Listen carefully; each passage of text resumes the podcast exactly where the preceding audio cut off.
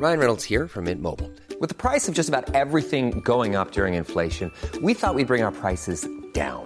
So to help us, we brought in a reverse auctioneer, which is apparently a thing. Mint Mobile unlimited premium wireless. Ready to get 30, 30, bit to get 30, bit to get 20, 20, 20, bit to get 20, 20, bit to get 15, 15, 15, 15 just 15 bucks a month. So, Give it a try at mintmobile.com slash switch. $45 upfront for three months plus taxes and fees. Promo for new customers for limited time. Unlimited more than 40 gigabytes per month. Slows. Full terms at mintmobile.com.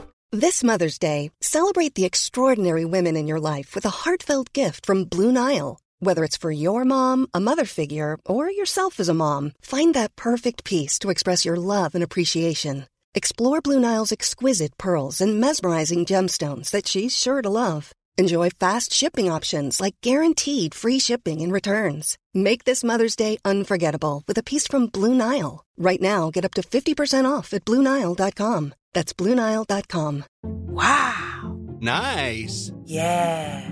What you're hearing are the sounds of people everywhere putting on Bombas socks, underwear, and t-shirts made from absurdly soft materials that feel like plush clouds. Yeah, that plush. And the best part? For every item you purchase, Bombas donates another to someone facing homelessness. Bombas. Big comfort for everyone. Go to bombas.com slash ACAST and use code ACAST for 20% off your first purchase. That's bombas.com slash ACAST. Code ACAST. The Vail Dance Festival returns to the stage July 29th through August 9th. Conversations on Dance returns for a fifth year to bring audiences behind the curtain and closer to the festival artists they love. Our live podcast recordings have just been announced and will be running from July 30th through August 9th, totaling 10 events. Guests include Justin Peck, Sara Mearns, Pam Tanowitz, Caroline Shaw, Lauren Lovette, and many others.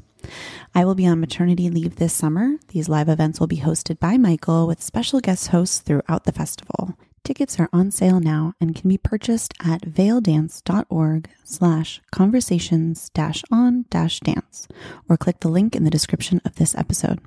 Be sure to subscribe to Conversations on Dance wherever you get your podcasts so you don't miss any of the content coming from the Vail Dance Festival. I'm Rebecca King Ferraro. And I'm Michael Sean Breeden, and you're listening to Conversations on Dance. Today on Conversations on Dance, we are joined by Houston Ballet principal dancer and choreographer Connor Walsh, as well as composer and conductor Quinn Mason. Connor has joined us on the podcast previously to talk about his performing career, but sits down with us for the first time today to discuss choreographing for the company. Quinn's work as a composer quickly gained notice, resulting in a premiere creation for the Dallas Symphony Orchestra at the age of 21. Connor and Quinn take us through the journey of Connor's new ballet, set to Quinn's existing work, A Joyous Trilogy, including their early discussions about the ballet's concepts, how the ballet has grown since its inception, and the decision to have Quinn conduct several performances. A Joyous Trilogy premieres on June 2nd at the Wortham Theater Center, with performances running through June 12th. Tickets can be purchased at houstonballet.org. Be sure to stay tuned at the end of this interview to hear a clip of A Joyous Trilogy by Quinn Mason, played by University of Michigan School of Music, Theater, and Dance in October of 2021. Quinn and Connor, thank you both for joining us this morning. Um, we're really excited to talk about your new work. Um, Connor, you've been on the podcast a couple times, um, so we know about your background a little bit. But um, Quinn, we'd love to hear a little bit about how you first um, came to music and what your early musical education was like. Well, um, I started pretty early, pretty early, being 10 years old. So I was in elementary school, and I had been listening to classical music for some years now. Classical music is something I have to discover on my own, um, found it on my own. Uh, listen to the radio a lot. I was always fascinated by the variety of different pieces that play. It would be like piano music, and then it'd be like chamber music, and then something for orchestra. It just had so many, so much color and so much variety and it was very fascinating to me. So I listened to the radio a lot, um, and I listened to it so much, you know, I got to the point where I wanted to create my own music. I mean, I attended my very first orchestral concert in the year 2006. Mm-hmm. Um, it was a children's concert that the Dallas Symphony was doing, and it was Peter and the Wolf with Sting narrating. Um, That's cool. I don't. Now at the time, I, I didn't know who Sting was, and, and I still don't. But I, I remember the experience of hearing the orchestra for the first time. Mhm. All of the um, different you know colors and instruments portraying different characters. It very much fascinated me, and I instantly, like instantly, fell in love with the orchestra. And I, s- it's, I still, I'm still in love with the orchestra, like very, very much so. And um, um, during elementary school, I started the piano class. It was actually required. Uh, so, but I was fascinated with it and I progressed fairly quickly. And then a couple of years after that, started cello. Actually, no longer played the cello. And started composition around that same time. And how did you decide to start composition? Um, I feel like it's so common, of course, to play instruments and but how did that creative bug get to you where you're like, oh, I want to see this other side of the orchestra and the other side of classical music? Well, um, it. I think it all occurred from when I was at a cello lesson one day. When I was like, definitely younger than twelve. Um, when one of the things I would do, these uh, the, the teacher would give me these etudes to practice. You know, Mhm. Mhm. um, I'm not quite sure what the equivalent of that is in dance, where your teacher assigns you something, you have to practice it and then recite it back to them the next time you meet, and you know work on it. So I'm not quite sure what the dance equivalent of that, but There- for me, it was. It's what? called etude. Is that what you said it's called? Yeah, like etudes, like little Yeah. pieces to practice. There's a ballet called etudes. So it's very, that has kind of that sort of feeling to it where it's like classroom kind of work. So it's very prevalent in ballet as well. Oh, okay, yeah, it was something like it was something like that. Um, and I hated them, by the way. so in- instead of like practicing what she gave me, um, I wrote my own, and then I would bring them to her. Wow. And so one day I bought her one, and you know, I kind of snitched on myself. I was like, I wrote this. Could you try to play it? And she did. You know, back then I had a very limited knowledge of music theory and how I, I even drew my own staff paper. That's how limited my resources were. But she tried, and um, she actually sat down and read something I wrote one day, and it was um, it was a unique experience hearing something I had created. Um, That's so cool. It, Mhm. something. It was like a light bulb, and Right. you know, decided I wanted to do that. hmm So Connor, uh, it's kind of a similar thing, like what Rebecca was saying. Like maybe, obviously, it's plenty common for people to be enrolled in dance classes at a young age, but like getting the choreographic bug is a different, a wholly different beast. Like, I mean, Rebecca and myself, I know neither one of us ever had that craving. So Nobody wants to see that from me. That's no one wants sure. to see uh, Rebecca King Ferraro ballet. no, I don't think so. um, no, but so so, what point, Connor, did you start to want to explore choreographing yourself? Um, you know, for me, it's something. uh, It's kind of the opposite of Quinn. You know, when I started dancing, I never thought of. Um, I didn't think of creating my own work until quite later on in life. Um, I was around new works my whole life. You know, my mother had a school, and she would create a dance school that is, and she would create her own productions that were just incredible when I look at them, think back on them. And she still choreographs to this day some really beautiful stuff so i've been around it my whole life and but i didn't think about doing it myself i think until as i'd spent more time maybe five ten years in, in the company that i realized how integral my part of a creative process was. So as a dancer i feel like um, you really have so much input and it requires so much creativity to be a part of another person's creative process. Um, it is you know it's uh, it's, it's a really collaborative thing. And um, so I just felt like being in other creations, you know, a lot with Stanton Welch, our artistic director, but with many other choreographers that would come through the door, you know, I would see them thinking about what was possible, and that give gave the space for me to think about what was possible, you know. So I'd be like, through that process, I'm like, I'm, you know, I'm sitting here choreographing, but I'm not, you know, like, I, you know, I'm thinking about all the possibilities because you want to be ready if somebody asks you, what could you do there? What could you do there? What's possible from there? You always want to be um, ready to engage, um, ready to offer something to help that process. So I think it just sort of happened organically in that way that it's like I am choreographing, except I'm not. You know, not right. that I'm. You know, I'm not part of the process. Is where they're a lot of times choreographers like, oh, go improvise and then come back and show me your work, and I'll put that in the piece. It was less of that. It was more just in the natural collaboration of uh, regular creative processes. Um, and so, when a choreographic workshop would roll around, I would just eventually started putting my hat in the ring, and mm-hmm. um, each time you know, at first it was terrifying. It's still kind of terrifying. Um, but each time it became less challenging and each time it became more enjoyable. Um, not just a learning experience or a growing experience for me, but each time it became something that I truly enjoyed and started to figure out how how I could do that for myself, how I could, you know, what sort of process worked for me and and what sort of work I was drawn to creating, you know, because that takes some time as well. Yeah. When was your first choreographic opportunity? Was it fairly recently or? You know, I would, that's a good question. Um, I think the first choreographic workshop I did was probably about 15 years ago or something. Okay.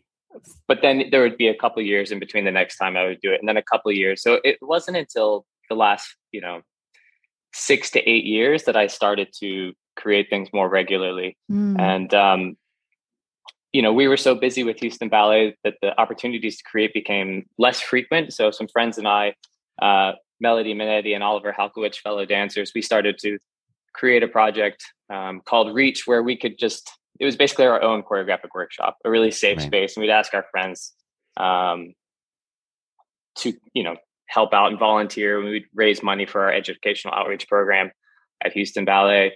Um, and that sort of became like the safest, most fun space to create. And ever since we started to do that, um, now I'll just say yes to pretty much any opportunity. I'm like, yeah, let's try it. Let's do it. You know, and, um, because I think the experience is so important. You know, it's you have to, any opportunity to work with dancers um, is something that you have to take when it comes. Mm-hmm. Quinn, what were some of your first um, commissions or, or chances to compose um, in a professional capacity? Well, as you may or may not know, for, for a majority, I am self taught. I've had some teachers, um, some great composition teachers that I've worked with in school. You know, I've also had to seek out some teachers. Worked with uh, teachers like uh, uh, the band composer David Maslanka. He's no longer with us, but he is um, very famous in the band world. He's like the great American symphonist of the band world. I had the chance to work with him a few months before his death. He taught me the music, the, the human element of music making. So I'm indebted to him for that. I also worked with the composer Robert Xavier Rodriguez, um, not the director of Spy Kids, even though they share the name. um, and he was actually, uh, he, I, I, worked with him when I was 13. Um, Oh, I'm not even answering your question. I'll just no. get through Rodriguez real quick, and then no, I'll, I love it. It's great. I'll, get to, um, so basically, um, yeah, for, for for the most part, I'm self-taught. Uh, I have to work out of music theory books, but then I worked with Rodriguez when I was 13, and he gave me a solid grounding in like music theory and uh, harmony and all that because he was taught by the uh, famous pedagogue Nadia Boulanger, and the way he was taught by her, it was the way he taught me and so that really helped me progress fairly quickly and um, get to the point where I could uh, actually enter that professional realm very early. Hmm. And um, have to say my my composing career started when I was a senior in high school. Uh, that year, uh, I won the uh, American Composers Forum Next Notes High School Composition Award. Very long title. I hope they change that soon. um, but that was the first year they were running it. Uh, American Composers Forum is based out of Minneapolis. Um, it was a national comp- competition. I think like 270 people entered that year, and uh, they chose six people, and I was one of the six people. So I had the chance to go up to Minneapolis, work with um, the composer Libby Larsen, work with um, professional musicians for the first time. And that really gave me a taste of what it was like to be a professional composer. Hmm. Year after that, received my very first professional commission from the University of Texas at Arlington Saxophone Quartet wow. for a piece I wrote called The Anatomy of Flight. Um, and I was paid for that, and it was played at this gala where the that first alto saxophonist had been drinking a little. Um, but he actually surprisingly got through the piece. Um, it was fun. And then the the next year after that, at age 21, received my very first commission from the Dallas Symphony. Wow. And then from then I um, from then I been receiving commissions pretty regularly. Then and right now I'm fulfilling at least five simultaneously. Wow. Um, That's uh, awesome. Got to learn what the word no means, but yeah, not yet, learning. not yet. Yeah. it's interesting to hear you um, speaking about being self-taught. I think maybe Connor would also maybe say that he kind of is self-taught in terms of choreography. I think a lot of choreographers would say that it's kind of that um, those creative juices that come from just kind of like understanding the art form and then making it your own. So I wonder for both of you, um, though you've had these influences, um, Quinn, you're talking about your teachers and then Connor, you've talked about Stanton Welch, your artistic director, for example, just working with them so much. Um, where do you draw some of those other inspirations? How have you made your own um, voice and created your own path while you are both self-taught?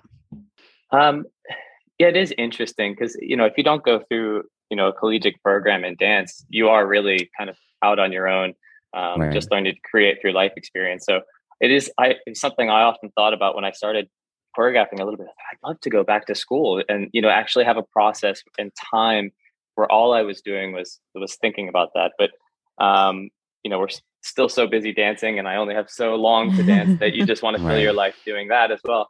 Um,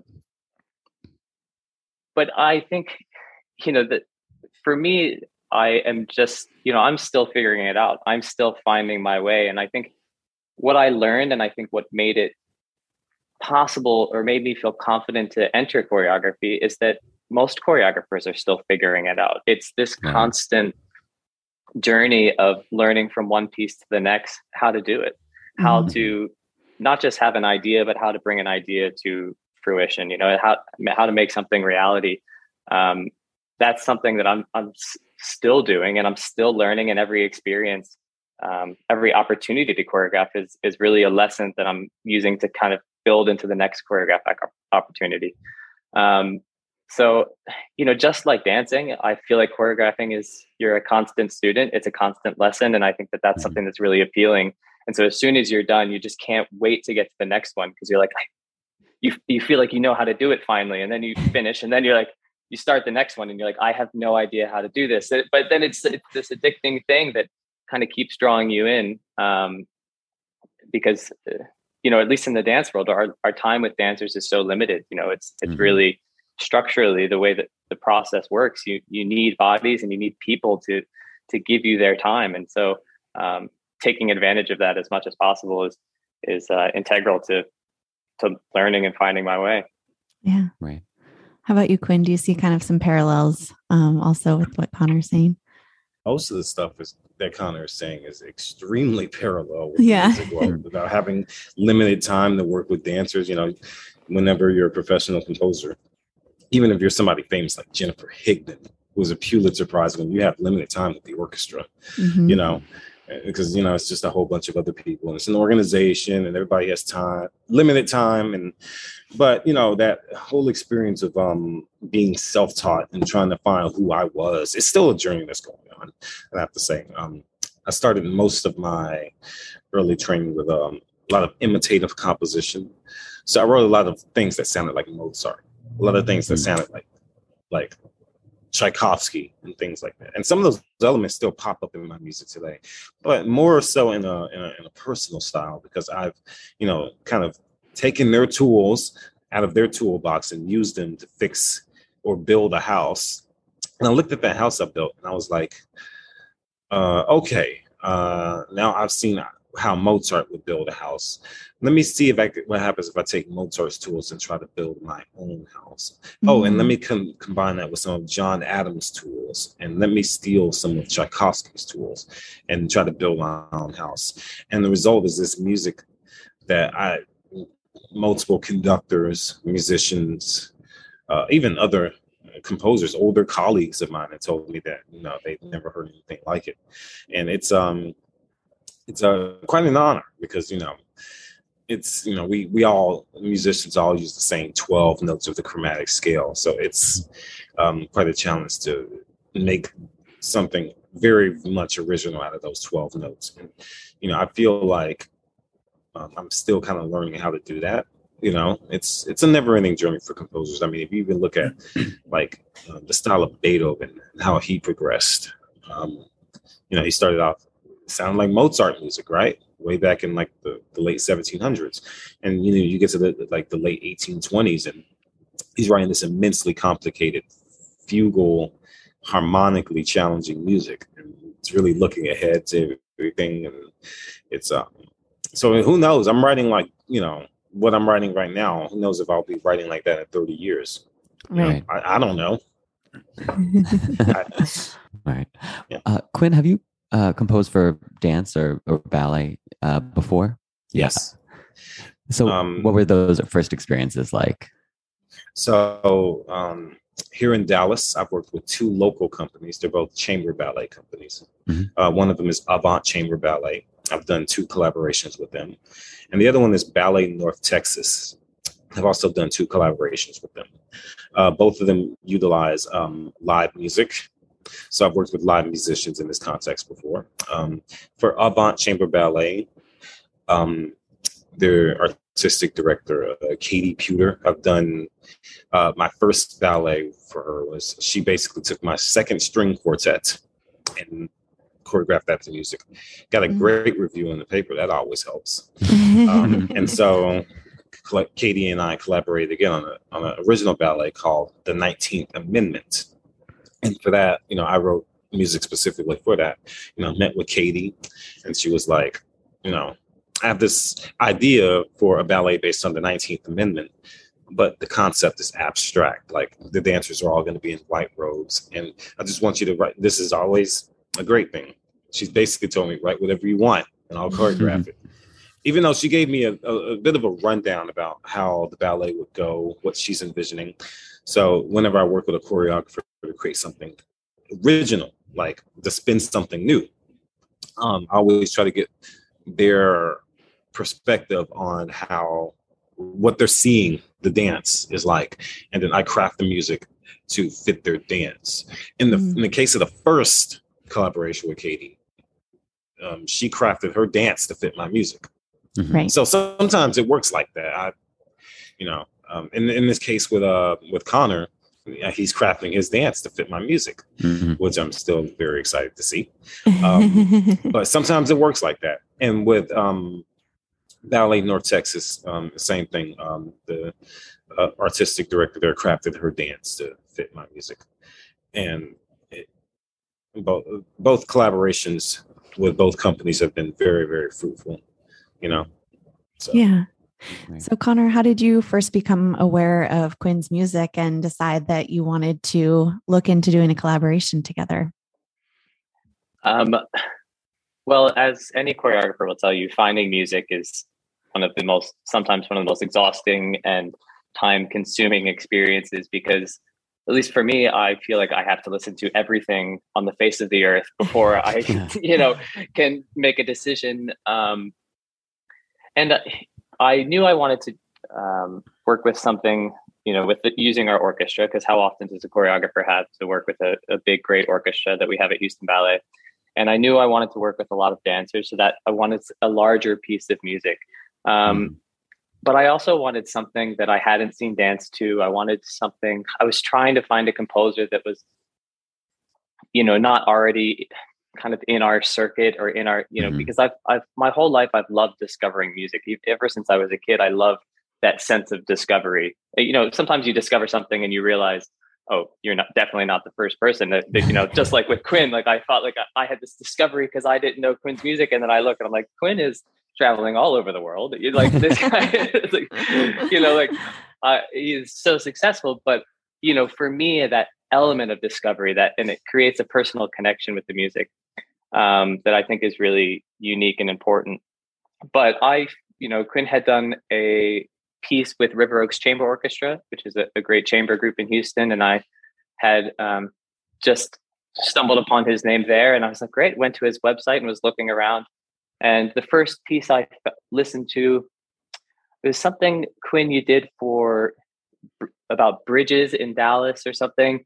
Um, that was the first piece I listened to. It was beautiful, and then the second piece that I listened to was this piece, A Joyous Trilogy, and I just completely fell for it. It was everything I was mm-hmm. looking for. It had, you know, it used so much of the orchestra. It was filled with texture and pace, and um, you know, it, it changed gears a lot, which I was really looking for something that didn't stay in one place, something that motivated me to, you know, work with different dancers at different times and um, use a lot of formations and patterns and using a larger group.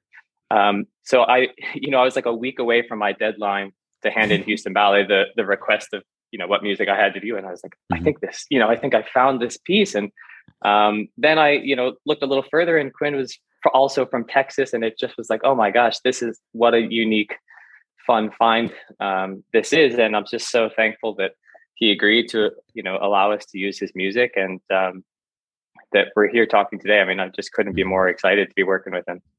Right.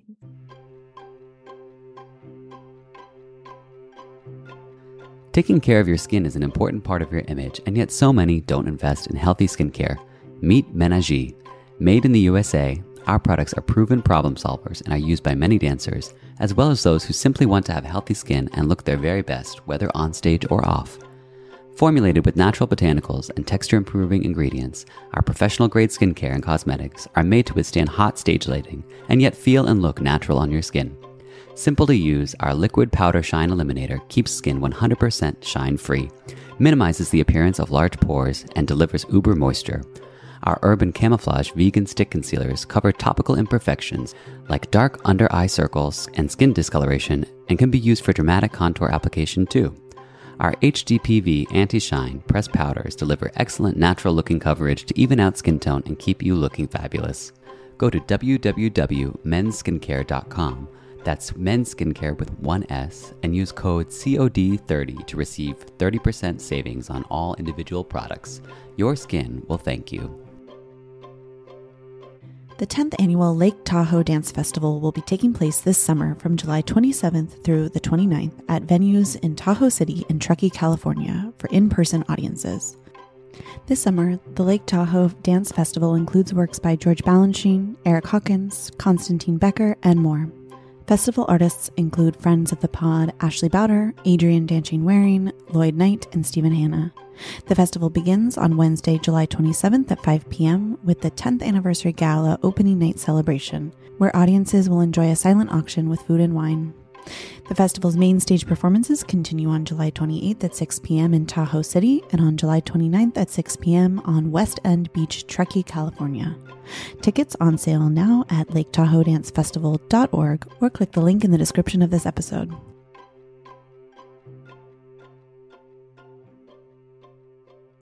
Oh, is, do you have a certain kind of music that you feel particularly drawn to as a choreographer? Because they're, you know, everyone everyone has different opinions about what is danceable music. You know, uh, I mean, Balanchine famously never choreographed to Beethoven because he felt like you needed it demanded to just be listened to.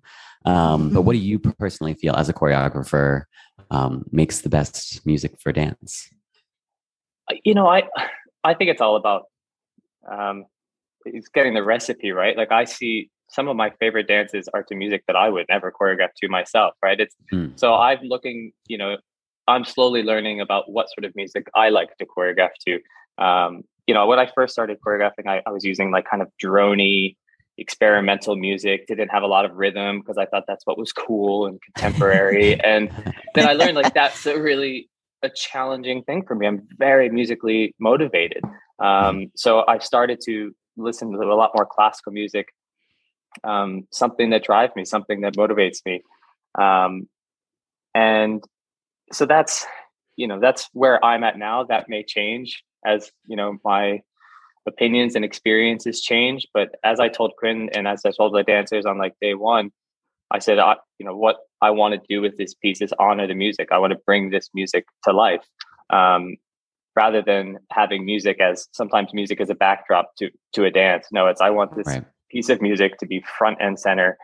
Um, and I want the dance to be a celebration of this piece of music rather than um, just an assistant to the dance, you know? So yeah. um, I was looking for a piece that was a driving force, and I think I found that in in a joyous trilogy. Yeah. So Quinn, what was um so Connor got in touch with you to see about doing this piece together.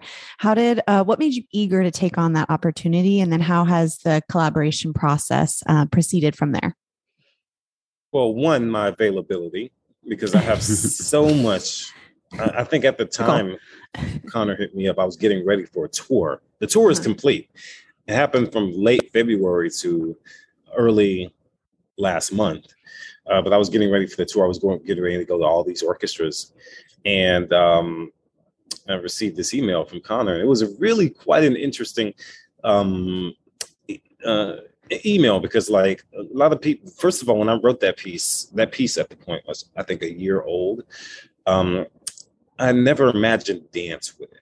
For one, mm. you know, I mm. kind of, you know, I wrote it for the 50th anniversary of my mentor's orchestra in Seattle, and I conducted the premiere in uh, February of 2020, right before everything shut down. Thank oh, goodness. Wow.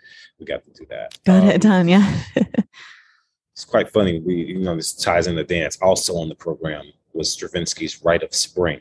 nice. Which is, you know, big famous dance piece and also my favorite piece of all time. Really? So more about that later. Okay. But um uh that piece, a lot of um, you know, even when I was working with the two choreographers here in Dallas, they were like, choreographing piece concert pieces of mine. You know pieces i just kind of you know i wrote on commission and then we're done in the concert. But then they said that there, it has a danceable quality to it. There's something about the rhythmic propulsion or uh, the harmonic um, progression throughout the piece. Even the way i kind of spin the melodies is very dance like and choreographic you know? Um, and uh, I was really quite fascinated to see what Connor would do with this piece. So Connor and I, we had a phone call, if I remember correctly, and we kind of we connected and we talked about you know his vision for the piece. And I pretty much I put it in his hands, and you know, with a, a thousand percent trust. And I said, do whatever you want to do with this piece. You know, I kind of joked, you know, um, that um, you know we've heard of Balanchine and Stravinsky. I'm saying soon we'll be hearing of Walsh and Mason. You know, that's right. All right, all right. you heard it here first. no, I, I I love that. I was I was curious to hear what exactly, Connor. What were what were you telling Quinn about the original concept? And and Quinn, how did you react since you were saying you had not seen it as a dance piece? So hearing something conceptually related to your own work that you had not envisioned. I'm curious what you were, were feeling about that. Sure. I mean, for me, I, I, you know, the early concept was, or at least my early goals were trying to understand this music as best I could. So the first thing I was was asking Quinn, you know, can you tell me about this music? Can you tell me about the process? And, um, you know, and I really the conversation as far as conceptually about dance was what I was hearing in the music, what I was mm-hmm what I was seeing, it was less about, um, you know, the concept that maybe we'll talk a little bit more about flight and about weightlessness. That that kind of came a little bit later through the process of choreographing. But um, in the early, day, you know, early discussions, it's just like, what is this music? What is it to you? What were you thinking when you created it? You know, I knew I wanted to use um, a larger group. I knew I wanted to do pattern work, and um, mm-hmm. and I was just telling him different things that I was hearing in the music um, and trying to see if that was in line with where he was um, and where he was, what he was hearing and what he was thinking about creating. Um, and you know, it was sort of a, it was a, yeah, it was a very, you know, the con- concept for the dance sort of happens gradually for me. I, you know, I haven't mm-hmm. figured out a way to have this grand idea and then Mhm. bring it to life. You know, the the um, I sort of am more letting things happen um, gradually and, and in front of me. So the concept happens in the conversation with Quinn and in the first day with the with the dancers. Um, and in conversations I had, you know, with our music director Ermanno and our lead pianist Catherine of being like, you know, trying to understand the music structurally and dissecting it and finding themes in it. Um, because I do not have a music education. So I am just trying to be a sponge with all these talented musicians um, around me and learn to understand it as best as possible to, to bring it to life. and you know it was quite like after our phone call it was really quite fascinating because i've been involved with ballet both as a composer and actually um, when i was in college i played um, percussion in an orchestra um, in the university orchestra and one of the things we did we um, accompanied ballet for one concert and we had rehearsals in like a gym and the dancers were behind us so i had the chance to because i was into percussion i was right between the dancers the orchestra and the conductor. So I got to see how all that fit together. And I also got to watch the choreographers work.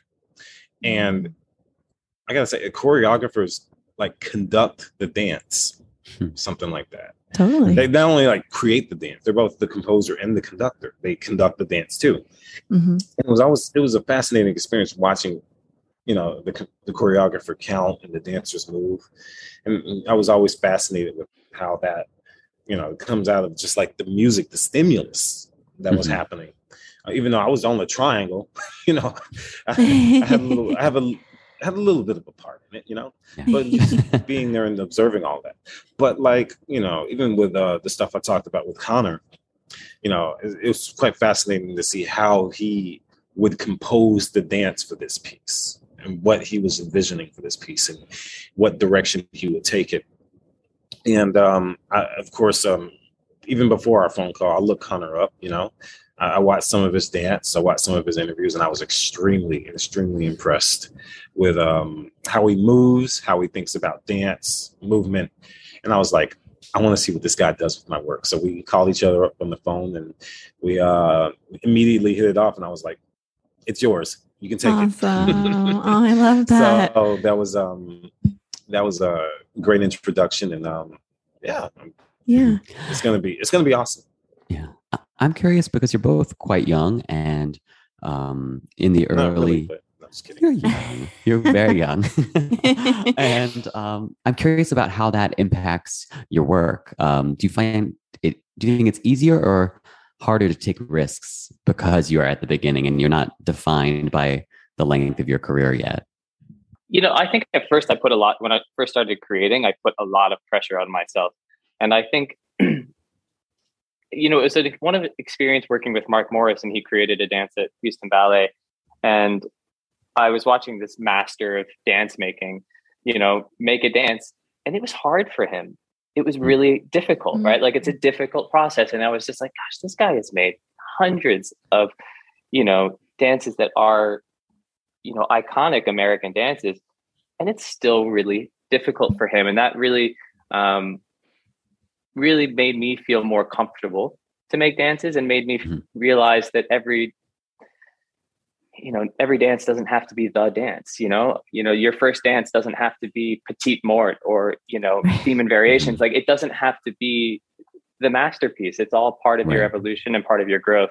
So in that sense taking the pressure off of myself as being like i'm a young choreographer that is learning my craft. I am not Right. you know i don't claim to be a master. I don't claim to be um you know that i've got the you know i, I understand how to make the perfect dance. No i'm i'm finding my way. And i think for a dancer that's becoming a choreographer i think that taking off that pressure is so important. You know we constantly compare ourselves to balanchine or robbins or you know Kylián these dance masters and it's like Right. well i mean problem is some of their first dances were really really good but you know, but you know it, it to me it's i look at this every experience as an educational experience and part of me learning how to do it and what kind of dance maker i want to be so in that sense being a young dance maker yeah i, I feel like that's really important to freeing up my um, taking away the fear and freeing up myself and taking off the pressure of um, that would stop me from making a dance because I think a lot of dancers that is what stops them from you know they censor themselves too much out of fear that they're not going to make a masterpiece Right. you know Yeah. I, I agree with a lot of what Connor is saying. It parallels a lot to classical music, where most of the um, the masters are, you know, gone and constantly being, um, you know, compared to them. You go to the YouTube comments and you see some new work. You go down. It sounds like Copland. Well, thanks. Um, but you know, especially when you're starting out in classical music, it could be you know, you, you have a lot of people that feel the need to compare you, even some of your teachers sometimes. But you know, um, you find you know as you go along this journey, you find very supportive role models that encourage you to uh, be yourself, whether it be in your dance or in your music. And I've found a bunch of those role models who have um, kind of uh, seen me as I am and encouraged me as I am, you know? Mhm. And of course, you know, I run the risk of um, uh, kind of whenever I go to write a new piece, worrying about whether it's going to sound like something that's being written or not. And then there, there's some times where I just completely throw that outside of the window and I just kind of write and I just like, you know, whatever happens, happens, you know? Mhm. um, kind of faced that dilemma when I received my very first commission with the Dallas Symphony Orchestra. I was 21 years old. They gave me 20 minutes with the Dallas Symphony Orchestra to write music for the Dallas Symphony Orchestra, one of the most famous orchestras in the, in the world, you can argue. And they gave a 21 year old 20 minutes. Now that that's a lot of pressure. Yeah. Um, so what I did was um, take the pressure off off of that. You know, instead of writing something that had like a generic title like symphony, concerto, I wrote something that meant something to me. I chose to be my. I think that was the very first occasion where I chose to be myself in my music, especially in my orchestral music. So I wrote my piece "Inner City Rhapsody," um, which premiered to great acclaim, uh, led to a lot of uh, connections with other orchestras, and led to a second commission with the Dallas Symphony Orchestra, and soon a third. And uh, it was then, you know, at that point, I already worked with uh, Dr. Maslanka about the human element in music making. And that's when I decided to inject some of that human element in my music making. So by the time I got to uh, write, you know, a Joyous Trilogy, Joyous Trilogy was composed in 2019. So that was my very last year of college. And I'd been writing, I've been working with orchestras for several years at that point. Uh, I was, uh, how old was I in 2019? 24, 25? Mhm. something like that. Um, but I had been, I had matured just a little bit in musically, not as a person. um, but um, yeah, at that point, um, I, I'd been seasoned to write for the orchestra, and I was able to inject my personality um, fully into the music. And then I wrote that piece, which is um, uh, the joyous side of my personality. And for that, you know, a lot of um, contemporary compositions are, you know, atonal. You know, they can't not really audience friendly. Some of my Right. some of my colleagues write like that, you know, and they, you know, it's mostly in the academia. Mhm. Never felt the need to write like that I've, or to impress anybody like that. I just, I've always, mm, to be perfectly frank with it, I wrote whatever the hell I wanted to, and I still do. That's So. I mean that's important, I'm sure. So I wonder too now that this this piece of music has already been written, it's already been established. Um I wonder if there was any sort of going back and forth in terms of any changes as you went through the process to adapt it to dance or is it exactly as was in 2019? Well, I mean, Connor, have you made any changes? no, no, I do. So, you know, there's not a commercial recording yet. So we originally I was listening to some live performances Mhm. um, for two different um, orchestras. And I do know that Quinn has, you know, it started off with just one movement and then he later added a second and third movement to make it a joyous trilogy. And I Uh-huh. do know there's some subtle changes um, to the score over over that time period, you know, listening from one recording to the next. Um, but no, we have not made any changes. No, absolutely not. I will say though, we, we did make a, a piano reduction to the piece. Uh, we worked with our our lead pianist Catherine Siscon here, and she made a piano reduction, which is was really fun to work with her on that. And I got to collaborate with her and you know speaking to her and say what part of the orchestra do am I trying to bring out? What am I choreographing to? Mm-hmm. And that was really fun, and, and, felt like I got to be involved in you know a music composition in a way. Um, mm-hmm. And so you know we're just using that for rehearsal process um, so that we can rehearse more quickly and, and, efficiently, and also to help teach the dancers the music structurally because it is quite um, you know at first listen it doesn't sound that complicated, but when we go to our classic you know trying to count like dancers you know it's it's right. definitely not straight eights and it you know it changes um you know meters all the time and, and there's a lot of complicated different things happening in there.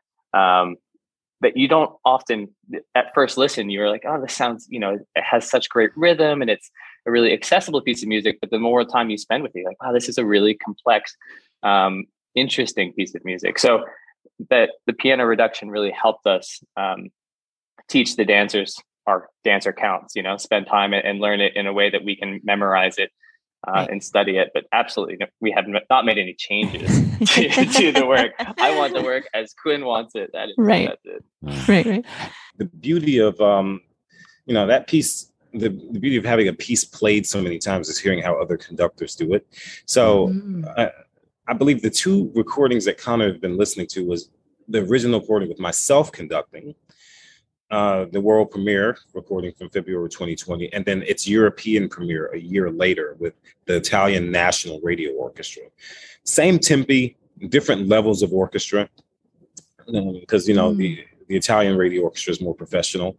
Uh, even though their player base was significantly reduced, the performance is from June 2021, so COVID protocol, so less uh-huh. violins, three basses, you know, everybody spread out. Um, Right. And as the piece began, I mean, it, has been played so much since then. And I would send Connor these recordings. I remember I sent mm. Connor, I sent you a recording that Ken Kiesler did with the University of Michigan Orchestra, of the first movement, where it yeah. was like super fast. Yeah. and I was oh. like, well, can you oh. choreograph that? uh, the ballet premieres on June 2nd and runs to runs through the 12th.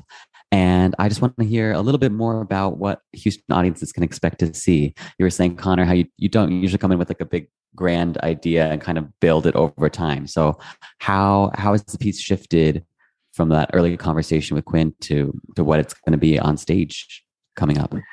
Yeah. Um, well, I, going into this piece, I knew that I wanted to use more of a classic vocabulary. We started working um, on this piece shortly after um, we came out of um, you know, COVID lockdown or whatever, we started working, I guess, in October or something, and that's when things really started to feel like normal in in at Houston Ballet. And so there is a, you know, I want I wanted the dancers to feel like they were back and dance to their fullest and using, you know, we're ballet dancers, so I, I really mm-hmm. wanted to use a ballet foundation within the mm-hmm. movement um, so in that sense, I would call it a, a ballet, and I, I, think there's this wonderful sense of community and joy in the dance because I do feel like I was creating in a time where it just felt so great to be back and to be mm-hmm. dancing again, um, and to be with my colleagues.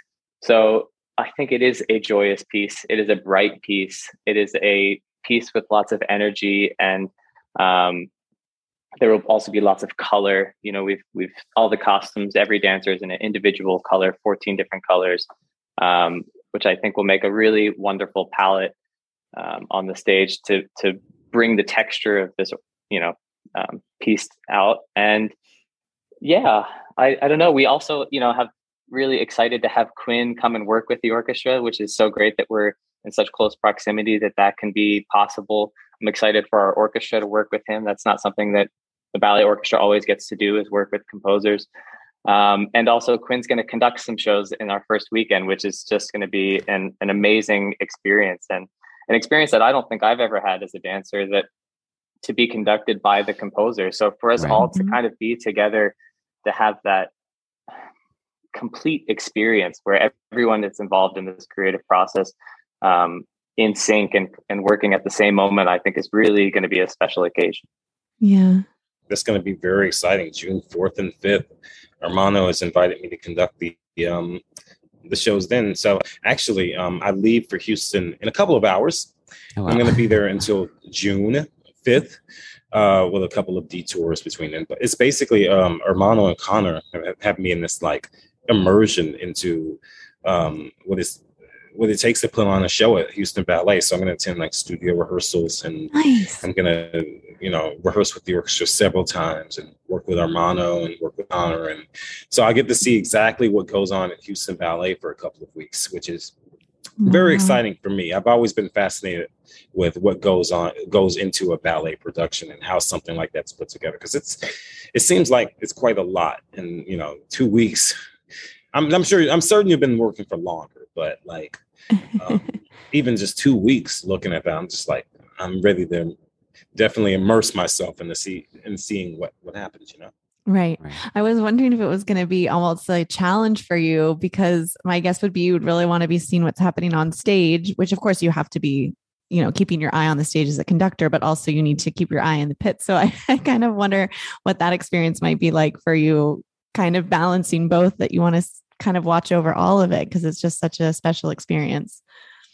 And plus, it's the first time I'm doing it, so I'm gonna. Right. I know. Um, I think Ermanno is gonna rehearse first a couple of times, and I'm just gonna observe how he does it because he's yeah, seasoned. Right. He's right. seasoned, and he's probably gonna be like my guide and my mentor on this. And oh, so, cool. um, you know, watching a seasoned ballet conductor and how they do it, you know, um, it'll it'll help me out a lot. Especially, I learned a lot by observation, mm-hmm. and so it, will I'll I'll learn fairly quickly that way, as opposed to being dr- thrown in the deep end. like here, you know. So, so Ermanno's that's why Ermanno's doing opening night. Right. So mm-hmm. sure, and then you'll get to watch them. That sounds great. Well, we so wish that we could be there to see the premiere, and we encourage all of our listeners in the Houston area to come out and see it. And we hope that this is the first of many collaborations between the two of you. Yes. Likewise. Likewise. Thank you guys so much. Well, thanks for having us. What a pleasure. And now a clip from a joyous trilogy.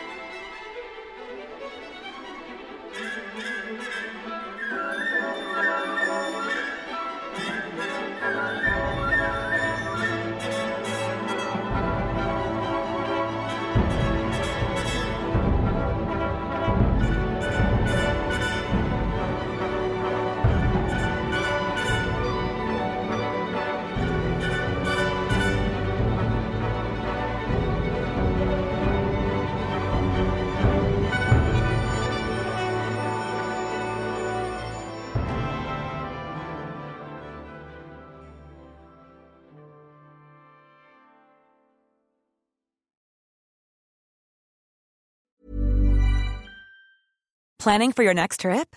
Elevate your travel style with Quince. Quince has all the jet setting essentials you'll want for your next getaway, like European linen, premium luggage options, buttery soft Italian leather bags, and so much more. And is all priced at 50 to 80% less than similar brands. Plus, Quince only works with factories that use safe and ethical manufacturing practices. Pack your bags with high-quality essentials you'll be wearing for vacations to come with Quince. Go to quince.com slash pack for free shipping and 365-day returns. Mom deserves the best, and there's no better place to shop for Mother's Day than Whole Foods Market. They're your destination for unbeatable savings, from premium gifts to show-stopping flowers and irresistible desserts. Start by saving 33% with Prime on all body care and candles. Then get a 15-stem bunch of tulips for just $9.99 each with Prime. Round out Mom's menu with festive rosé, irresistible berry chantilly cake, and more special treats. Come celebrate Mother's Day at Whole Foods Market.